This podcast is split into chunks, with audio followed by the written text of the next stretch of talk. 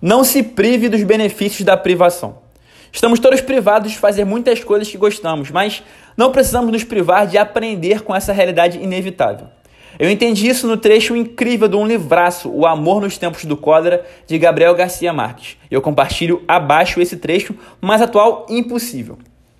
Capitão, vale conversar com o menino. Ele está muito inquieto devido à quarentena que o Porto impôs. E o capitão foi. Menino, o que te inquieta? Capitão, eu não suporto não poder ir à terra e abraçar minha família. Menino, e se você pudesse sair do navio e contaminasse as pessoas, suportaria a dor de contaminar alguém? Capitão, nunca me perdoaria, mas para mim inventaram esse vírus.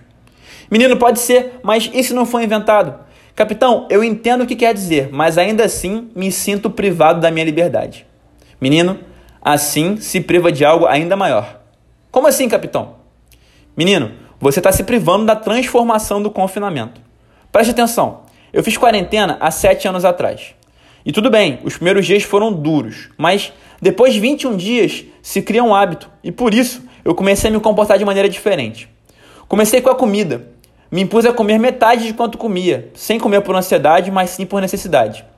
Comecei a selecionar os alimentos de maneira melhor, de mais fácil digestão, e passei a me nutrir com alimentos que, por tradição histórica, haviam mantido o homem com saúde. Depois comecei a unir isso a uma depuração de pensamentos pouco saudáveis e trocar por pensamentos elevados e nobres. Me impus a ler pelo menos uma página por dia de um livro que não conhecia. Na sequência, comecei a fazer exercícios e profundas respirações completas a cada manhã. Meus pulmões nunca haviam chegado a tamanha capacidade. Na sequência, orações e gratidão, agradecendo por estar vivo, e assim segui durante todo o período.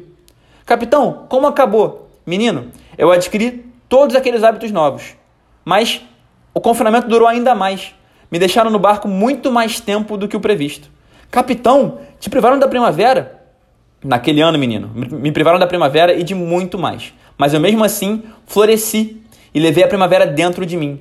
E ninguém nunca mais pôde tirá-la do meu peito. Façam o mesmo. Não se privem dos aprendizados da privação. Olhem para dentro e coloquem para fora o que de mais valioso encontrarem.